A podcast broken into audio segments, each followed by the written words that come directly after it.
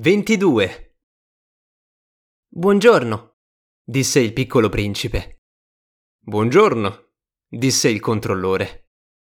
Che cosa fai qui? domandò il piccolo principe. Smisto i viaggiatori a mazzi di mille, disse il controllore. Spedisco i treni che li trasportano, a volte a destra, a volte a sinistra. E un rapido illuminato, rombando come il tuono, fece tremare la cabina del controllore. Hanno tutti fretta, disse il piccolo principe. Che cosa cercano? Lo stesso macchinista lo ignora, disse il controllore. Un secondo rapido illuminato sfrecciò nel senso opposto. Ritornano di già? domandò il piccolo principe.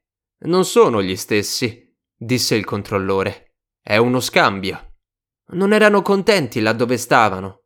Non si è mai contenti dove si sta, disse il controllore e rombò il tuono di un terzo rapido illuminato. Inseguono i primi viaggiatori? domandò il piccolo principe. Non inseguono nulla, disse il controllore. Dormono là dentro o sbadigliano, tutt'al più. Solamente i bambini schiacciano il naso contro i vetri. Solo i bambini sanno quello che cercano, disse il piccolo principe. Perdono tempo per una bambola di pezza e lei diventa così importante che se gli viene tolta piangono. Beati loro, disse il controllore.